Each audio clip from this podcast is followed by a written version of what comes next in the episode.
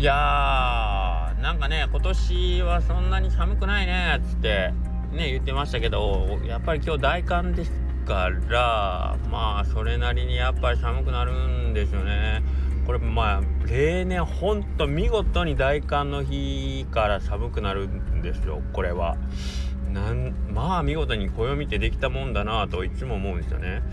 っていうのはあのー、まあ僕はあのー、朝晩その独居をねしてるって言ってたんですけど実は今日からですねえー、っとうちの方ではその漢の修行ですね。大寒の日からその漢修行っつって、まあ、2月の4日までです。まあ2週間ぐらいなんですけどまあ漢修行っていうのが始まりましてですね。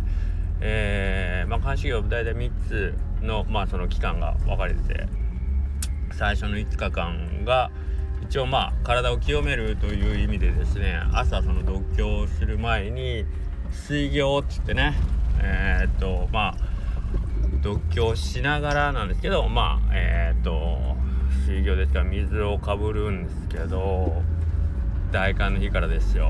まあこれが結構やり始めるまで勇気いることというかね。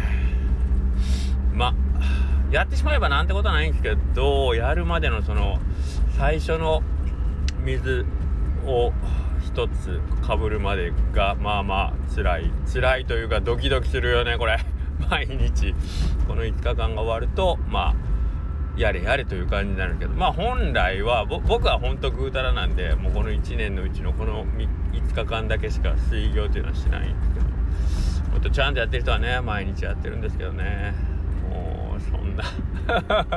滝に打たれることがでね滝に打たれる代わりにっていうことなんでしょうけど。なかなかね。まあいいんです。というわけでヨーグラウドの中の人の頭の中です。はい。暦ってこれすごいよね。毎年。ちゃんとこれびっくりしません？あのずれないんですよ。ずれそうになったらウルー年とかっつってね調整したりなんかして。よくもまあこんなん僕いつも思うんですよ。あの空のその星の形を見てね。人間ってほんますごいなって思いません？なんか星の形を見てえこれ時期によってだんだんずれてるね。で一番最初なんか多分これ寒くなったら絶対あそこに星来てないとかっていう感じでしょ？おそらく。違うの？それでよくまあその暦なんてものを作り出したもんやなと思うけどね。月の満ち欠けとかさ。こう言っちゃないけど本当にあのもう毎日空ば空見るぐらいしかやることなかったんでしょうね。あの今空見ないっしょ。スマホ見るっしょ。テレビ見るっしょ。パソコン触るっしょ。仕事するっしょ。ねえ。だから本当になんか時間の流れ方が本当違う時にまあそういうことに気づいてくれた人たちがねいてでそういうのをひょっとしたらこうじゃないかああじゃないかと思ってなんかこうあのー、作り出してくれたんですよ。すごくない？だって1年っていう暦を測ろうと思ったら1年かかるんですよ。当たり前ですけど。で多分あれっつって確認もう一回これほんまかなって確認しようと思ったらもう1年かかるんですよ。ねほんでウルー年で調整せねいかんっていうことをしようと思ったら4年に1回1日挟み込むっていうのに気づくまでに一体どれぐらいかかったやろとか思いません？いやすごいこれ計算して出したんですかねなんかねその辺すごいですよねいつももうあとなんかそのえっと、たまにそのまあ高松ってその都会じゃないけど都会じゃないけどそれでもまあ建物がいっぱい建ってるじゃないですか。で山の上からねいろんなまあ家であったり、まあ、ビルですよね。そんなのが建ってんのとか見たらこれ全部人間が建てたんやと思ったらなんか気が遠くなってきません？高松ぐらいだったらまだいいですけどたまにですけど東京行って全部ビルじゃないですか。見渡す限りビルで。で高いビルの上からその街を見下ろした全部ビルでこれ全部人間が建てたんやと思ったらもうえってなりません？すごくない？